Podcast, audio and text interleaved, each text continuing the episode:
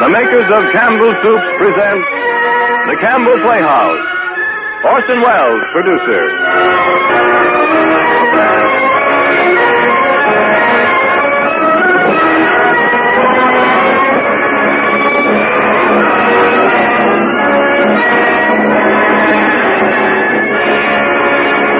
Good evening. This is Orson Welles. Tonight I present you Miss Helen Hayes in Victoria Regina. And of course, this is my proudest moment since I've been producing these broadcasts. For tonight, the Campbell Playhouse brings you, for the first time on the air, the American theater's foremost success in this decade. And in it, one of the truly great performances of our time. Hundreds of thousands of you have seen Miss Hayes as Victoria in your playhouses all over this continent. I know you're with us now. It's our special privilege to bring her to the millions more of you who have no theaters, who have radios. I hope we're worthy of the privilege. First, a word from Ernest Chapel. I was thinking just last night about a birthday dinner I had at my grandfather's farm years ago when I was a little boy. It was a great event, that visit, a glorious adventure. Grandpa and I drove up from the station in the buggy, and he and Granny hustled me through the kitchen so that I shouldn't see the good things she was fixing. But one whiff of the aroma from Granny's cook stove, and I knew that there would be roast chicken for dinner. And what a chicken it was, too. Cooked to a tempting russet brown, and just falling apart under Grandfather's carving knife. I stayed overnight, and the next day Granny made a pot of chicken soup. It shone like gold, that soup, and I remember that I thought it was the finest soup I'd ever tasted. These memories came back to me last night when I had chicken soup with the same glowing look, the same tempting aroma, and the same wonderful flavor. This was Campbell's chicken soup. And I can tell you that Campbell's is the kind of chicken soup that grandmother made so well. Nourishing soup, heartwarming, and chicken tasting to the last spoonful. Into its making goes all the good meat of tender chickens and fluffy, perfectly cooked rice and melting tender pieces of chicken meat, too. And so I say, as sure as you like chicken, you like Campbell's chicken soup. Won't you make a point of having it this weekend? And now for our Campbell Playhouse production of Victoria Regina, starring Helen Hayes with Orson Welles. For this broadcast tonight, Orson Welles has prepared a script which contains not only the great scenes from the successful stage production, but some of the episodes from the original play which have never yet been seen in the theater. And to complete the true picture of this great queen, Mr. Wells has used still another source, one which only a few years ago was still a closed book, locked away in the official archives of the royal family. The personal diary of Queen Victoria.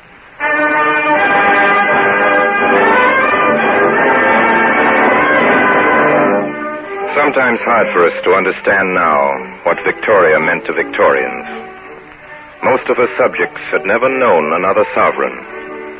And when this star of England fell out of the skies, the whole firmament was suddenly a little hard to believe. Everything changed, of course. But England and its empire, and indeed the whole world, waited a decent time after her death. For her Imperial Majesty Victoria, by the grace of God, Queen of the United Kingdom, of Great Britain and Ireland, Defender of the Faith, Empress of India, was moreover, by the grace of God, the absolute monarch of a whole way of life, the defender of a viewpoint, of a dignity that left the world with her. England grew a lot under her reign, as much as she could make it, and changed as little as she could help.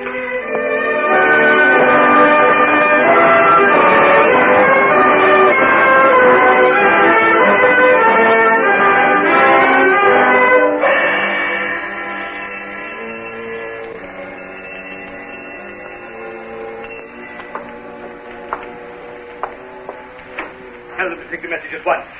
Say the matter is urgent. Yes, my lord. And say His Grace the Archbishop of Canterbury and Lord Melbourne are here to see Her Royal Highness on important business. Yes, my lord. Hurry, man, hurry. Uh, yes, my lord, but uh, I'll have to call the maid first. Rowden, call her, please. Yes, your grace, but uh, the maid's sleep where I am not supposed to go, and the door actually is locked. I shall have to throw stones up at the window. Isn't there a bell? Yes, my lord. In her royal highness the duchess's room there is a bell. Well, go and ask that it may be rung. Then go to her royal highness the duchess's room, my lord. Not now. Her royal highness the, du- the princess is there. Well, too. go and do the best you can, only hurry. and say Her Royal Highness must come. Yes, my lord. Good Lord, what a house. So the uh, princess sleeps with the old cat, does she? You beg your pardon? I, I beg yours. Yes. I suppose one oughtn't to say that now. But your grace knows the duchess has been at difficulty all along. Yes, my lord, we know. Uh, had we not better sit down? We may have to wait, you know. If that man's stone throwing is not good, we may have to wait a long time. So this is how history gets written. This won't get into history, my lord. No, I suppose not. Oh, it's a pity, you know, a pity. I don't know what to think of it. It meaning what?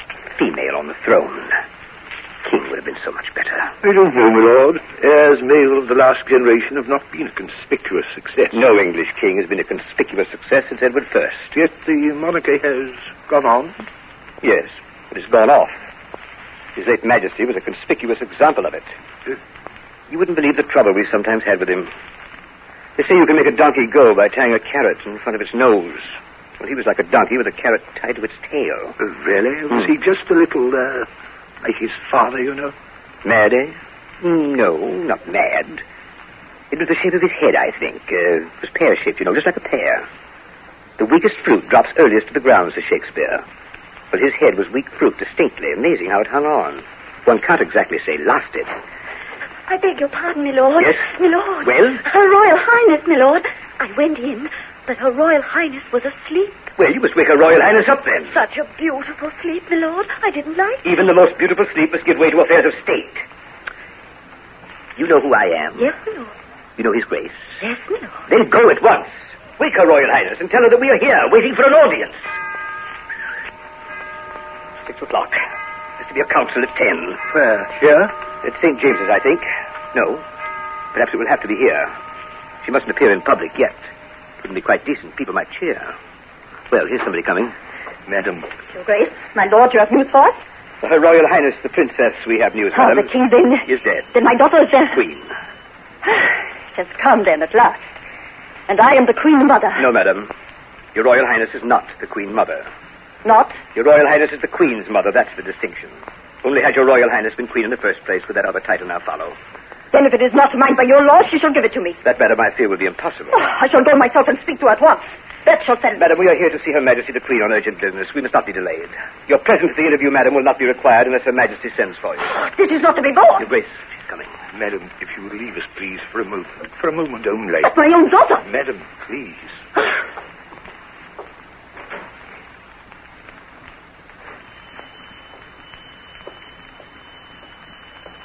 Your Majesty, it is our painful duty to announce to Your Majesty the death of His Majesty King William, following upon which sad event, by right of succession, Your Majesty is now sovereign Queen of the United Kingdom of Great Britain and Ireland, defender of the faith. We beseech Almighty God, by whom kings and queens do reign, to bless the royal Princess Victoria with long and happy years to reign over us. Your Majesty. Your Majesty.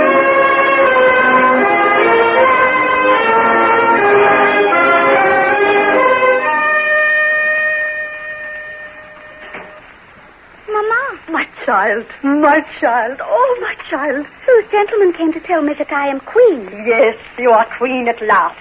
But really queen now? Before I've been crowned? Yes, now at once. The king is dead. You are queen. Then my reign has already begun. I can do as I like. Yes, as you like. Do not mind what anyone says. If you want to do it, do it. Oh.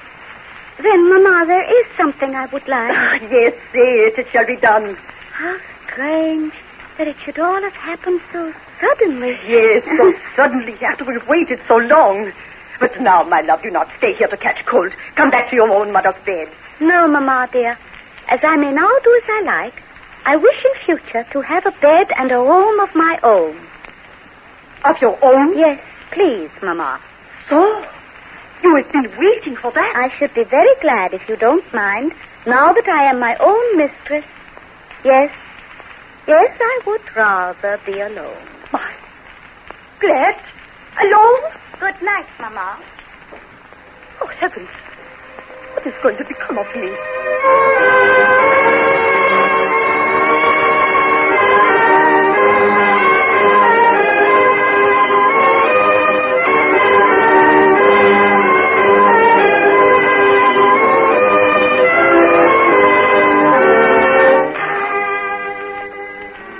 Thursday, June 20th, 1 p.m. Since it has pleased Providence to place me in this royal station, I shall do my utmost to fulfill my duties towards my country. I am very young, and perhaps in many, though not in all things, inexperienced. But I am sure that there are very few who have more real goodwill and more real desire to do what is fit and right than I have. At nine came Lord Melbourne, whom I saw in my room, and of course quite alone, as I shall always do all my ministers. He kissed my hand. He was in full dress. I like him very much and feel confidence in him. He is a very straightforward, honest, clever, and good man. You said yesterday, Your Majesty, with a courage which I thought remarkable in one so young, some day we must marry. Yes. Has Your Majesty given that matter any further thought? Oh, yes, Lord Melbourne, I've thought of it a great deal. Is Your Majesty prepared yet to take me into Your Majesty's gracious confidence You mean? as to the possible recipient of so overwhelming an honor? Oh, I've not thought of any person in particular. I mean, I've made no decision. I am relieved to hear it, ma'am. Then Your Majesty has still an open mind. An open mind? Oh, of course, I shall make my own choice, Lord Oh, Melbourne. well, of course, ma'am. I will not suggest otherwise for a moment. And there are some things as to which I am quite resolved. As for instance, My marriage, Lord Melbourne, must be a marriage of affection. that I am sure, ma'am, can be arranged without difficulty. Someone, I mean, whose character I can respect. One whom I can love and look up to. Uh, Look up to. Yes. It may sound strange to you, Lord Melbourne, but I must have as my husband one whom I can eventually look up to when I have trained him for the position he will have to occupy. Oh, quite so, quite so. I trust that such a person will be found. And as your majesty has owned to an open mind on the subject, I have here with me a list of possibles. Oh, Lord Melbourne, how interesting. How many? Well, at present, ma'am, only five. But more are coming. Coming? That is, I'm making inquiries about them. What kind of inquiries? All kinds of inquiries, ma'am. I would not wish to present your majesty with one to whom there could be any possible objection. And you've already found five, Lord Melbourne. How clever of you. I would like to see your list, Lord Melbourne, thank you. Do I know any of them? your majesty knows one of them very well. Oh, yes, I see. I did. But I, I couldn't marry my cousin George. He's so. so... Nobody wishes to decide your majesty's choice. There are others. But it is for me to decide, is it not? It is for your majesty to decide. Your majesty need not marry at all. Oh, I must marry. Mamma always said so. Then I shall say no more, ma'am. I will only commend the matter to your majesty's good sense and conscience. But, Lord Melbourne, you haven't yet shown me any portraits. Portraits, ma'am? Why, portraits? I can't decide on anyone until I know what they are like. It wouldn't be fair to them or to me. Uh, portraits are sometimes deceptive, ma'am. Uh, court painters like prime ministers know their duty, and they only do what is expected of them. If they can't do that, they have to go. Here is a portrait that was sent to Mamma the other day. It's of my cousin, Prince Albert of Saxe-Gotha. Uh, may I see it? Uh. Oh, Oh. yeah.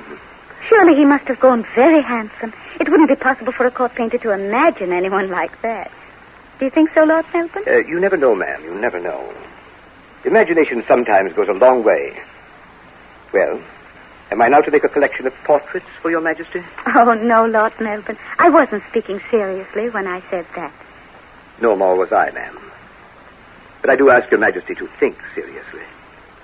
The future welfare of this country is now in this little hand of yours. Indeed, Lord Melbourne. I pay great attention to everything that you tell me, and I shall continue to take your advice whenever I find it possible. My dear Lord Melbourne.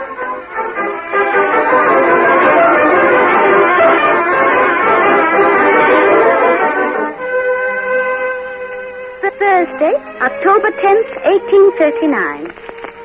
Today at half past seven, I went to the top of the staircase and received my two dear cousins, Ernst and Albert of Saxe-Gotha, whom I found grown and changed and embellished. It was with some emotion that I beheld Albert, who is beautiful. Friday, October 11th. Albert really is quite charming and so excessively handsome and such beautiful blue eyes and exquisite nose and such a pretty mouth with delicate mustachios and slight but very slight whiskers. A beautiful figure, broad in shoulder and a fine waist. About half past ten, dancing began. I danced five quadrilles.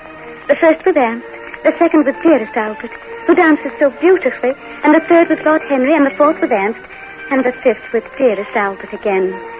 It is quite a pleasure to look at Albert when he gallops and waltzes. He does it so beautifully, holds himself so well with that beautiful figure of his.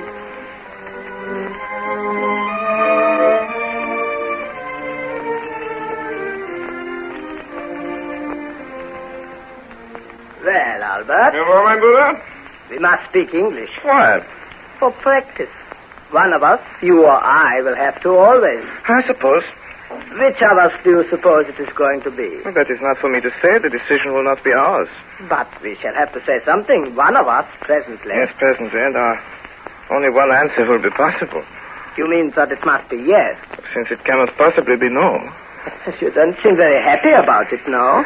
Well, Hans, the English do not like foreigners. Indeed. Oh, they like ruling them. They, they do that as a favor. Here, you or I will only be a puppet, kept to breed by. If it is you, are you going to resign yourself to that willingly? If it is to be me, you say. It is time that I speak, Albert. It must be me.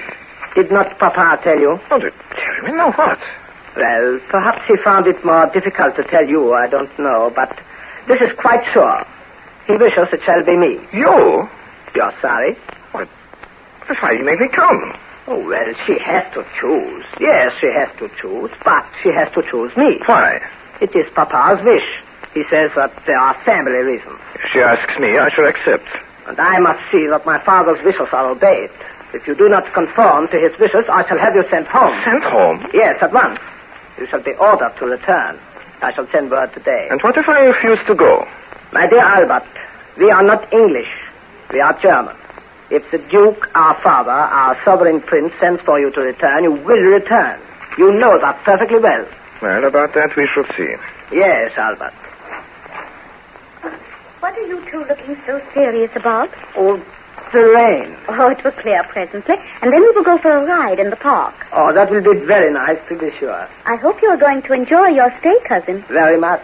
I shall find it quite delightful. And you too, Albert. You're very kind, dear cousin. I, how could I help enjoying myself while I'm with you?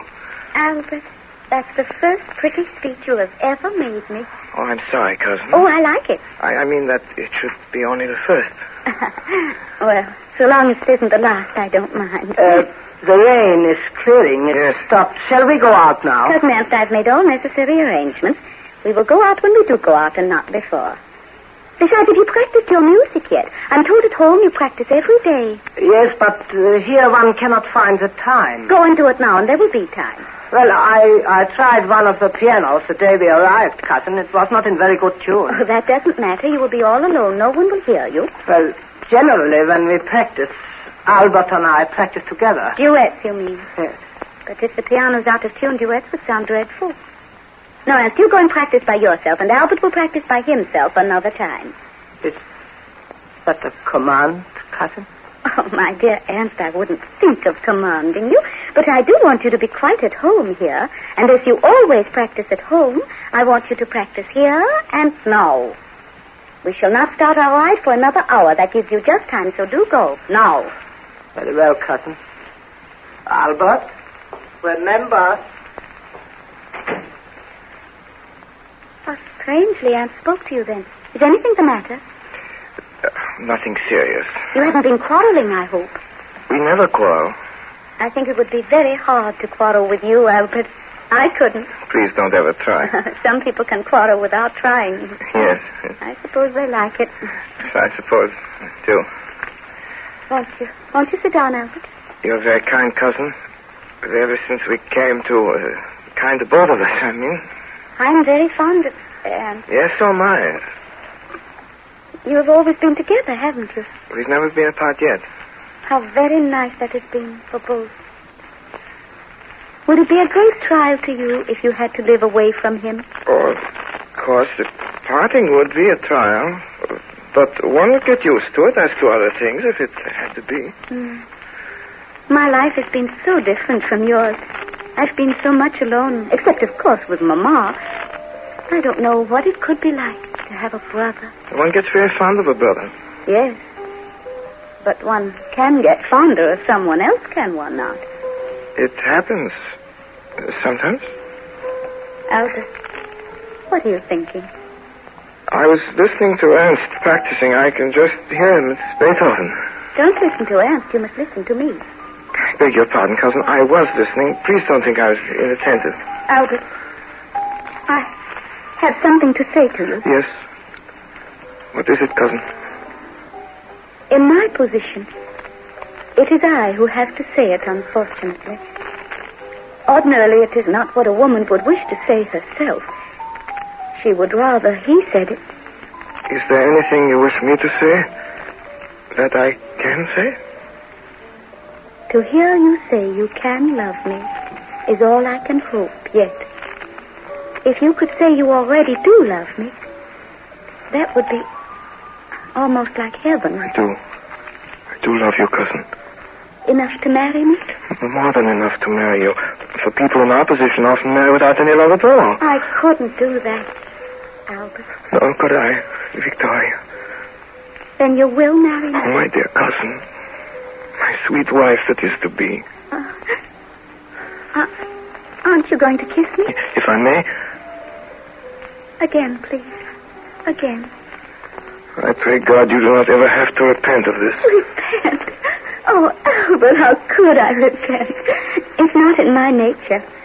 Besides, there there isn't going to be time. You know, we must be married quite soon. Everybody expects it. Expects it? They don't know. No, expects me to marry, I mean. I had to choose somebody, but I wasn't going to choose anybody. Not even Ernst? Oh, I liked Ernst from the first. I do still. Is that why you sent him to practice? he knew. But this was going to happen. No, he did not know that. What then? That you were going to ask me. Then what else could he suppose would happen? He expected me to say no. You couldn't say no to a queen, could you, Albert? No, dear. One couldn't say no to a queen. Did you want to? Oh, no, dearest one. All it means is that Ernst will be disappointed. Oh, I see. Oh, poor Al. Yes. Well, we must both try to be very nice and kind to him. And now I think it is quite time that we went for our ride. Isn't Ernst to come too? Oh, yes, of course. Then won't you send and say he may stop practicing? It hasn't taken an hour, you know. I think he has stopped. Nor has he either, for here he is. Yes, cousin. Are you ready to come riding, Al? Quite if you are, cousin. Oh, yes, we are quite ready now. Everything has been settled. Tell him, Albert. Uh, Ernst, you told me to remember. I forgot.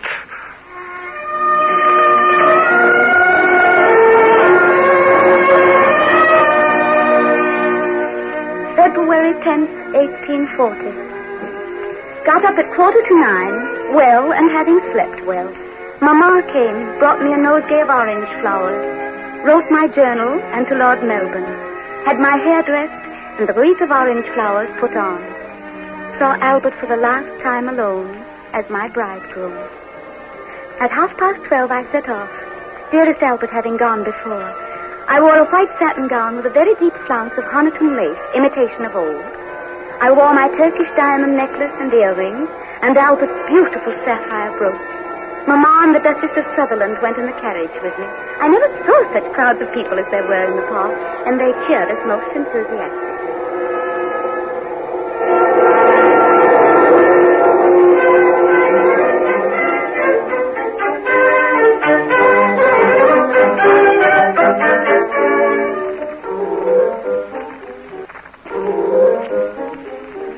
Here is your saving water, your That's highness. really the one I shaved myself this morning when I want your ring. Yes, your highness.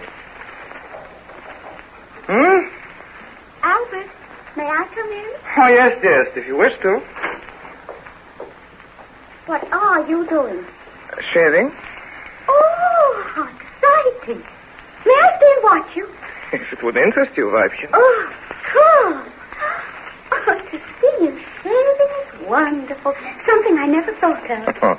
do you think one did not have to shave at all? I just never thought about it till now. You know, Albert, I've never seen a man shave himself before. No, I suppose not. How often do you have to do that? Once a week? Every day. Every day, but that's Oh, absurd. It can't grow as fast as all Yes, it does. How very troublesome. I only cut my nails once a week. Nails can wait longer, beards won't. I wouldn't like you to have a beard, Albert. Nor would I. That's why I'm taking it off now. How strange it looks. And how interesting. Fascinating. Is it dangerous? Not if you don't talk to me. Oh, oh. Not just while I'm cutting myself. Cutting yourself. Oh, sorry. Albert, you're funny. Is that not the right word? What was I said? Oh, really, Albert, you know I'm not sure. It's a part of the English language which, from not having to know, I've not been taught. Oh, Vicky, it's nice to hear you say that. And you, too, do not know the English language quite like a native. For that, if it were not for soup, I would kiss you. The soup? Uh, soup, this, I mean... hmm. not soup, Albert, darling. Soap. Ah, soap, then. Soap. But I don't mind the soap, Albert. Your soap, if you would like to.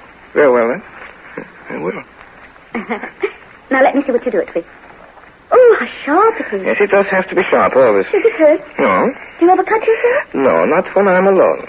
I had a valet once that used to shave me before I knew how myself. One day he cut me rather badly, and after that I had to learn. For a long time, shaved only myself. Oh, Albert, suppose you had died before we got married. Could I have ever married anyone else? Oh, of course, dear. If you had to marry someone, you could not disappoint your people by not giving them an heir to the throne. Oh, Albert, shall I really? Will that really happen? We hope so, dear. Time. In time. Oh, I hope it will be very soon. Isn't it wonderful? We really are married now, aren't we? Yes, wife, yeah. I think so. Yesterday seems almost like another world, so different. All the crowds and the cheering and the firing and the bells and thousands and thousands of people looking at us as if we belonged to them, as of course in a way we do. And now we are all by ourselves, all alone, Yes, all just alone. we two. Just we two. Shall I be able to make you happy, you think? You are happy. Happy. Oh, so happy. I, I can't tell you, Albert. And to think that this will go on for years and years. It's like heaven. Well, no, Vicky, not just like this. That is not possible. It's not human nature. But I shall never love you less than I do now, Albert. No, dearest, perhaps not, but you will be less excited about it, less romantic, perhaps. I shall No. have become less strange to you. We love each other, but we are still both rather strangers. We have to learn each other's characters and ways. That will take time. Oh, yes, you've come to see me shave today for the first time. That pleases, that excites you, but it will not always excite you as much as today. You will not come, I think, to see me shave every day for the next 20 years. Why not? Oh, it should become less of a spectacle. It's only reasonable. I don't want to be reasonable with you, Albert. Oh, but you will want. In time, I hope, Vicky. And so shall I. We have a great life of duties to perform in which I am to share. Is that not so? We can't share everything, Albert. Some things I shall have to do alone, you know. Affairs of state in which it would not be right for you to concern yourself. So? Oh, yes. We must take great care, dearest. The English are jealous, and to them you are still a foreigner. And to you? To me, you are everything.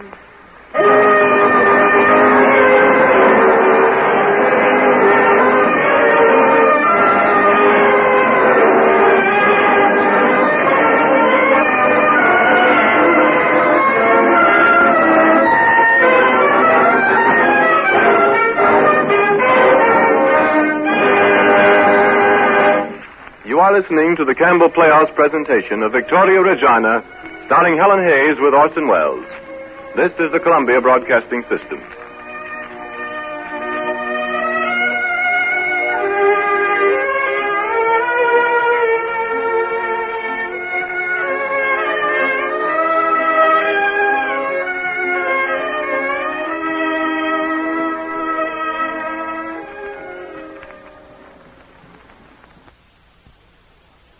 Now we resume our Campbell Playhouse presentation of Victoria Regina, starring Helen Hayes with Orson Welles.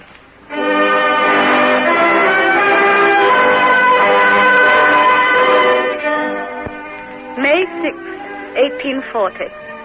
My dearest angel, Albert, is indeed a great comfort to me. He takes the greatest interest in what goes on, feeling with and for me. We talk much together, and his judgment is always good. Vicky! Ah, here you are, Albert. I was wondering when you would come. just after ten o'clock. You do not think I have forgotten. No, I only thought you were a little late, as you are. Oh, just one minute. I do not yet quite know to realize how long at Windsor it shall take to get from one place to another. It is all very grand and large, is it not? Yes. But that is what we in our position have to put up with. Wouldn't it be rather nice to make one corner of it for our own? How do you mean our own? It is all ours, Albert. More Uh, private, where, where no one can come but ourselves. I, I mean, you know, during the day. Where by ourselves you could sing to me, I could play to you and read to you. you know. Yes, Albert, that is just what I should love. I shall have it arranged for. Will you not let me do it my own way? You think I will not do it as you wish, Albert? Oh, not so at all, but this I would just like to do myself. At present, it seems there's so little I may do. But you do a great deal, dearest. Everything that I want you to do. Yes, and that is all. Is that not enough? What is the matter? I could wish that you wanted me to do a little more, Vicky, in my own way. What else can you do? Who knows? You've let me try. There's so many things here that want doing badly, God knows.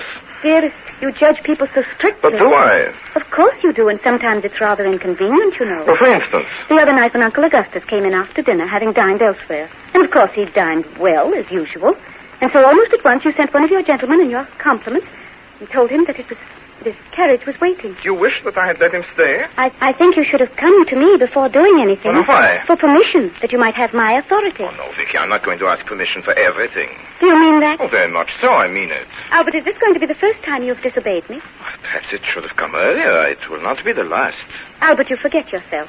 Vicky, do you, do you wish that I had let Uncle Augustus stay? Well, Albert, after all, he is an old man. We can't expect to alter him now. Even your uncle should be made to respect you. But they do, I'm sure. It was not respectful for him to come as he came the other night. It would not have been had he realized, had he known. How drunk he was. Albert, he is my uncle. Please don't use such a common expression about one of us. Is it too common, that word said in English? Forgive me, I will say it in German. No, Albert. Till you know it better, you must please still speak in English. And it's the same about English ways and customs. You must get to know them better and be more like the rest of us. You wish me to become English. Why, of course. I am English, so my husband must be English, too. That one should have begun earlier. I married you as soon as ever I could, Albert. Oh, by so long as you do not repent it. You are happy, Albert. I will be more than happy so long as serving you I'm able to make a life worth living. But you must let me serve you, not feel myself useless. You? Sometimes I feel that I'm put not quite in a corner, but on a shelf, just a little. Who does that? You, my dear, I. Oh, I worship you, Albert. too much. Let me come down to earth a little now and then. Give my hands and brains something to do so that I may be able to respect myself. Am I only your plating? Am I never to help or advise you? Never. From your life's work, am I always to be shut out? But you do help me so much. Well, let me help you now. How? Let me see some of those papers you spent so long over. Oh. I could read them for you, make a few notes. That would save you time. Oh, I... but I must see everything myself. That is what I am here for. Cannot you rely upon me a little? Albert, Oh, dearest, you distress me. In every way that is possible, I do rely on you. And in everything that I have had to decide for you, I've only done it for your own good. Yes, you even choose my secretary for me, Why, of course, Albert, how Uh-huh. could you know, coming here, a stranger who would be the best? who reports to you regularly, I believe. Surely you don't mind my knowing. I would prefer to tell you myself what I do. In future, I Why, mean Of to. course. I always wish to hear everything. Yes. The other day I made an engagement. You cancelled it. Yes, you wished to Albert. hear everything.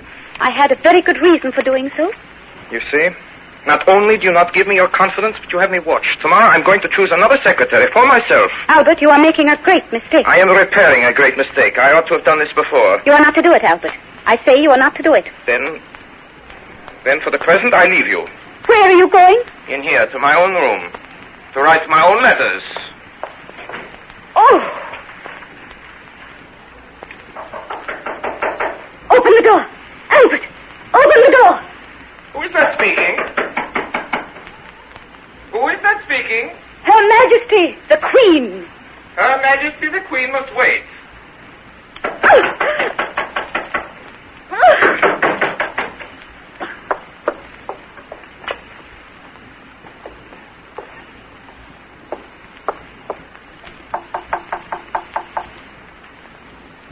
Who is there? Who is there? wife, Albert?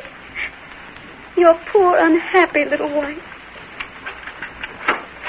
Oh, Albert, Albert, Albert. Ah, shush, Vasya. Don't cry. Don't cry. It's all right. It's all right.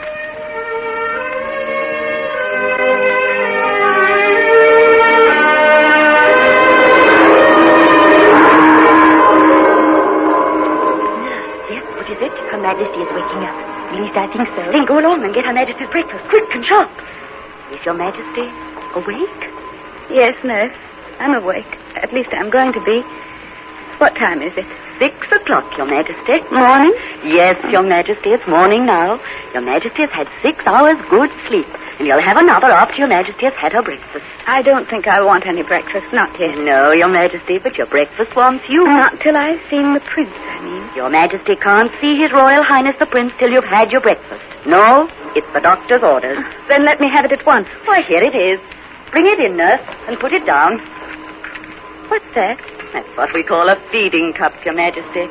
It's the same one Her Royal Highness the Duchess had when Your Majesty was born. yes, yes, the same one. Does Your Majesty hear the bells ringing? What are they ringing for? What for? Why, for the princess, to be sure. The princess? Oh, yes, of course. Oh, I do so want to see the prince. Nurse, go and say that His Royal Highness can come now. There. Now I've sent word. His Royal Highness will be here in another minute. Tidy me, nurse. Tidy me. How do I look? Your Majesty looks very nice indeed. Just a little pale, but that's to be expected. Let me look at myself. Oh, nurse, I look Mm, dreadful. Mm, You don't, ma'am. You look sweet and like a mother.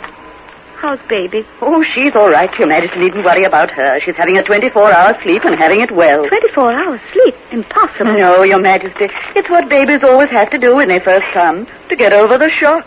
The shock of what? Of being born, Your Majesty.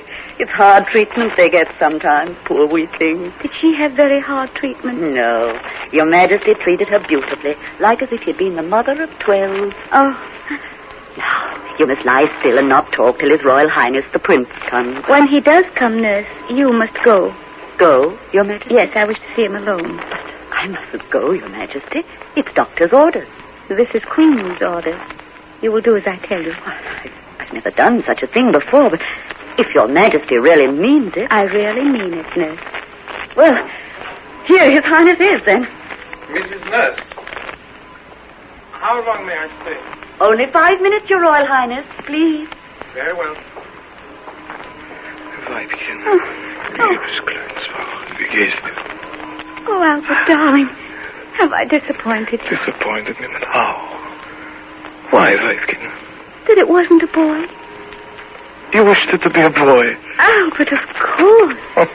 How could one have wished anything else for an heir to the throne? The heir to a throne must be a boy, if possible. Vicky, if I did not know that it's always to be, for if if you had been your brother instead of yourself, this would not have happened. This? I mean that I should not have then married you.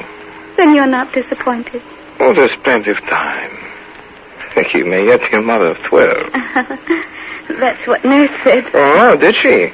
Well, let's hope that she was right. Oh, no, Albert, I, I don't want to have twelve, not quite.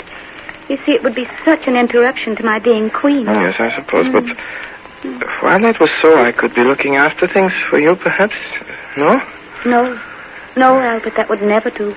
My people wouldn't like it. So No. Two or three will be quite enough, I think. Perhaps I wouldn't mind four in time. So you really don't mind. Oh, how good you are to me. I was so afraid I hadn't quite done my duty. Well, Vicky, if it's anyone's fault, it is my fault too. Oh, no, no. No, Albert, no. The father has nothing to do with whether it's a boy or a girl. Oh, indeed. You seem to be very learned on the subject, Vicky. You surprised me. I thought it was something nobody knew anything about. Oh, yes, I'm quite sure of it. I've thought so much about it, you see, lately. So I know. Uh, Vicky, it's time I went. Nurse told me it was only five minutes I was to be here. Nurse told you. Yes, and she was quite right. It was doctor's orders, and when doctors order, kings and queens must obey. Oh, So now for a little goodbye. hmm? kiss me again. Again. No, no, no, not again. You must not so excite yourself. Goodbye. Albert. Goodbye. Have I been more than five minutes, nurse? No? Oh, it's a little hard to obey. And now, if you will let me, I'd like to look at the Royal Highness the Princess. She's in here, Your Royal Highness. Asleep, Be careful, you cannot wake her. You think it's quite safe. quite safe. If Your Royal Highness will allow me to go in first. This way. Oh, Vicky, what a thing to be I was wondering. Oh, he's pleased. Well, dearest, if you want twelve, you shall have them. Anything, anything to please you. But oh, I do wish it had been a boy. A boy.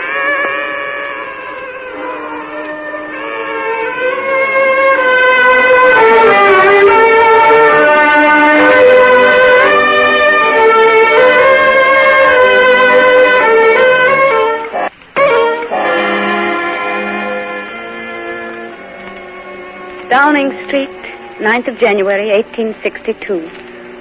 Viscount Palmerston presents his humble duty to Your Majesty and begs to state that the Cabinet, at its meeting this afternoon, considered Mr. Seward's note announcing the refusal of the federal government of the United States to release Your Majesty's subjects, Messrs. Slidell and Mason. After long deliberation, the Cabinet then decided to send an ultimatum to the American government informing them that unless immediate compliance is made with the wishes of Your Majesty's government. This looks very serious indeed, General Gray. Where's the messenger from the Foreign Office? He's gone, Your Majesty. Gone, without waiting? He waited for an hour, ma'am, so I'm told. I know. He should have waited all day if necessary. Messengers from my other ministers know that they have to wait. Why do not Foreign Office messengers wait too? Cannot one of Your Majesty's messengers go, ma'am? The matter being so urgent. Yes, he must, of course. Tell one of them to be ready to start instantly. Yes, Your Majesty. Albert. Yes, Vicky. Send for me. Oh, Albert, why did you wait to change? I've been so wanting you. It's after Oh. four. My uniform is wet, so, my dear. I was feeling very cold. You're cold still, dearest. Your hand is like ice. Oh, why did you go to Sandhurst in such weather when I begged oh, I you not had to, my dear. What's the matter? It's about that trouble with America. They're having taken the Confederate envoys off one of our ships. Hmm. And most wrong it was of them, you know. This is the dispatch Lord Russell is sending to our ambassador in Washington about it. He wants it to go tonight. Is the messenger waiting? No, he's gone. Gone. Huh? That's what as long as now to expect, I suppose. Yes, it's that Palmerston again, troublesome man. Albert, read it quickly. I want you to. I want to know what you think about it. This means war. Oh, I was afraid so. How foolish of them not to give in, for they must know they are in the wrong. And everything that Lord Palmerston says there is true, is it not? Quiet, quiet. This won't do. But, Albert, as we are in the right, what else can we do? Alter a few words. Say it, but say it differently. Often it's just the way a thing is said that decides whether it shall be peace or war. It's the same when two people quarreled. You and I, Weidchen, might often have quarreled. Had we said the same thing that we did say differently. But we could always beat America now, Albert. Ah, so. What if we were fighting someone else, Vicky? And America chose her time then? No. That is what these patriots never think about. It is always this time, this time we are right, and we shall do what we like. Oh, what fools their patriotism makes clever men to be. And Palmerston, the cleverest fool of them all, when he dies, they would say of this man, oh, yes, he had his faults, but he always upheld the honor of his country. When they say honor, they mean pride. For honor means that you are too proud to do wrong. But pride means that you will not own that you have done wrong at all. That's the difference. Then what are we going to do, Albert? We're going to alter this dispatch now, Vicky. Sit down at once now. I'd say that this dispatch is not to go till he has heard from you, and your messenger must go now at once and must see Lord Palmerston himself. This will take me more time, but you write your letter at once. Yes, I uh, am, Albert. I, I... And now will you leave me alone, my dear, while I draft this letter to America for you? Yes, Albert, dear.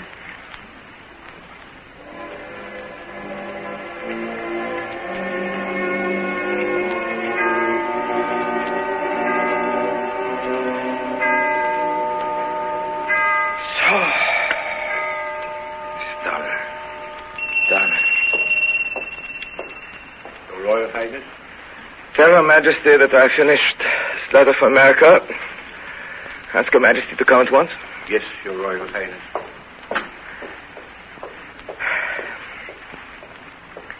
Albert. Oh, what's the matter, Albert? Are you ill? I've done. Read it, Vicky. If you approve, send it. Yes, yes, yes. Of course. Oh, I do. I do approve. Every word. Then let it go. No. And, uh, Vicky, there's one thing. Albert. Oh. What's the matter, dear? You look so pale. What is it? Take me to bed. Take the bed. All right, Vicky. I feel so weak.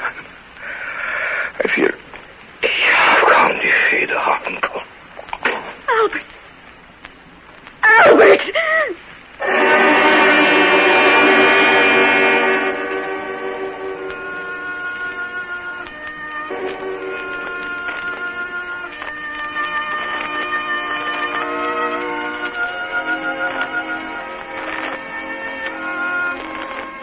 To lose one's partner in life is like losing half of one's body and soul, torn forcibly away.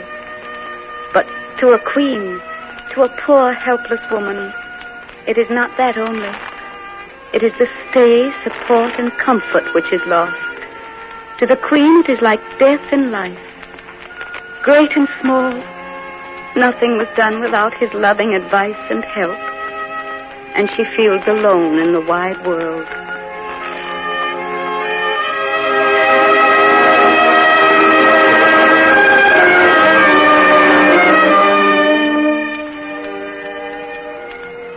June 20th, 1897, Windsor Castle. This eventful day has opened, and I pray God to help and protect me as He has hitherto done during these 60 long, eventful years. how, how well I remember this day 60 years ago when I was called from my bed by dear Mamma to receive the news of my accession. Her Majesty the Queen. Your Majesty. Congratulations, Your Majesty. Thank you, Mardy. How are you? I, I'm very tired, but very happy. Oh, to think now that it is all over. I'm so glad that I had the strength for it. And the courage, Mamma, dear. you were quite wonderful, Mamma. Thank you, dear. Thank you. Now, Mamma, I think you had better take a glass of wine. It will do you good. Oh, certainly, certainly. And maybe also drink to your good health, Mamma. Oh, yes, yes, certainly. Please, all of you. But glass, Your Majesty. What is it? Champagne, Mamma. No, no. I will have sherry. Yes, Your Majesty. How long did the procession take? Nearly three hours, Mamma. Oh, dear me, dear me. and it seems like yesterday and tomorrow almost. Three hours. Your Imperial and Royal Highnesses, I have great pleasure in asking you to drink to the health of Her Majesty the Queen. May she continue long in health and prosperity to enjoy the love of her children and her people. Her Majesty the Queen. Thank you. Thank you.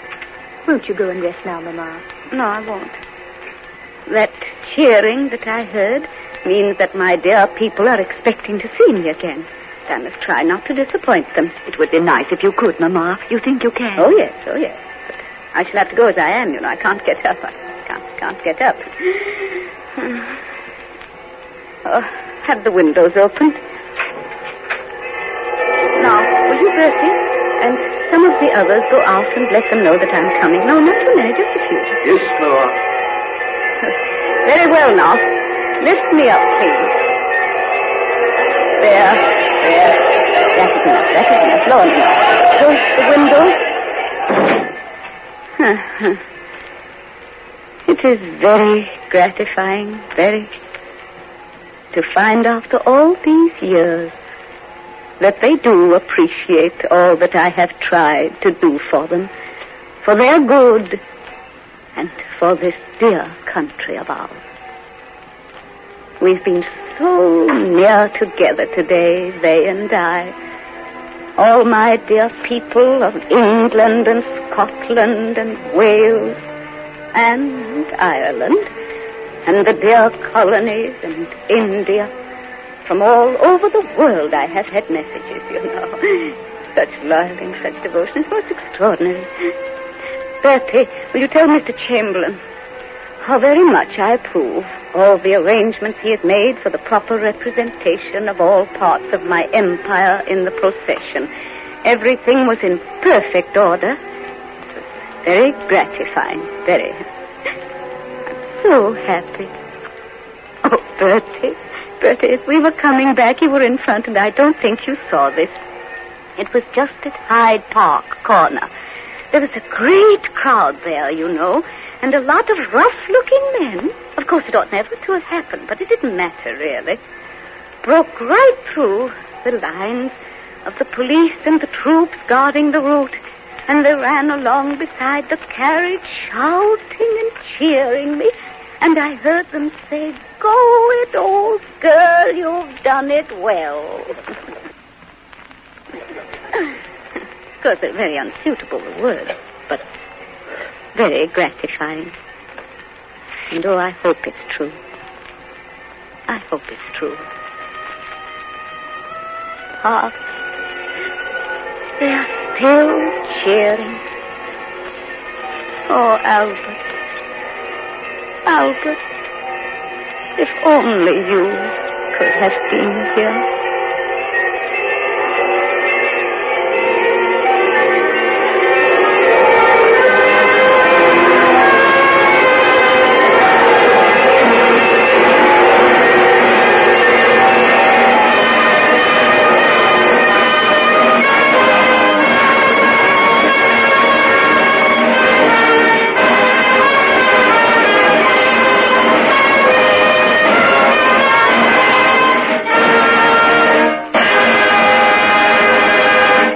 This concludes the Campbell Playhouse presentation of Victoria Regina, starring Helen Hayes with Orson Welles.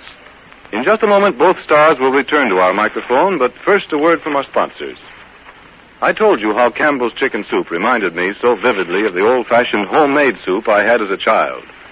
I think when you have Campbell's chicken soup, it will remind you, too, of the best you ever tasted. I'm sure of this because truly, I don't see how a chicken soup could be better made than Campbell's. Into it goes all the good meat of plump, tender chickens. Chickens carefully selected and then approved by United States government inspectors. The broth is simmered slowly till it bubbles with good, deep chicken flavor all through. And tender morsels of chicken meat are added generously, along with fine, fluffy rice. I say again that just as sure as you like chicken, you like Campbell's chicken soup. I think that you like it just as much as the finest chicken soup you ever tasted, and that you'll want to have it often. That's why I do urge you to try it soon, to plan on having Campbell's chicken soup this very weekend. And now, Orson Welles. Ladies and gentlemen, you've met Miss Helen Hayes on this program not so many weeks ago. Now, Miss Hayes won't let me tell you all I want to about what I think of her Victoria. On this point, she's quite obstinate. But just before she says hello, I would like to tell her how very much her visits here have meant to us on the Campbell Playhouse. Thanks, Orson. I'm sure all our audience will understand why it's such a joy to an actress to return to your broadcast. You've done a great deal for radio on the Campbell Playhouse. And speaking just as one of your listeners, and I'm a faithful one, I'd like to say that we'll all miss you this summer. That's sweet of you, Helen. Now, before we say goodbye, let me remind you that you have a date with us here in the Campbell Playhouse next September. I couldn't forget that, Orson. I'm looking forward to it. You're going to let me pick the play I most want to do. That's a promise. And, ladies and gentlemen, this is my cue to say goodbye. For tonight, with Victoria Regina, the Campbell Playhouse ends its present season. For us, it's been an eventful procession of varied and interesting Friday nights. And we hope that in some measure it's been so for you too. That we've lived up to our aim expressed on our first Campbell Playhouse broadcast. That we've pleased most of you most of the time. And we have news for you too. The Campbell Playhouse will be back on the air in September after a summer of searching for the best stories and plays that we can find for you. So until then, until September, our sponsors, the makers of Campbell Soups, and all of us here in the Campbell Playhouse remain, as always, obediently yours. Tonight's broadcast of Victoria Regina, starring Helen Hayes with Orson Welles, concludes this present season of the Campbell Playhouse. Beginning in September, the Campbell Playhouse, Orson Welles producer, will bring you a new series of great dramatic presentations with a long list of celebrated guest stars. In the meantime, our good friend Raymond Page, who played for us so many years, brings his latest program, 99 Men and a Girl, brings it to you at this same time next Friday. If you have enjoyed our Campbell Playhouse presentations, won't you tell your grocer so when you order Campbell's chicken soup? This is Ernest Chappell saying thank you and good night. This is the Columbia Broadcasting System.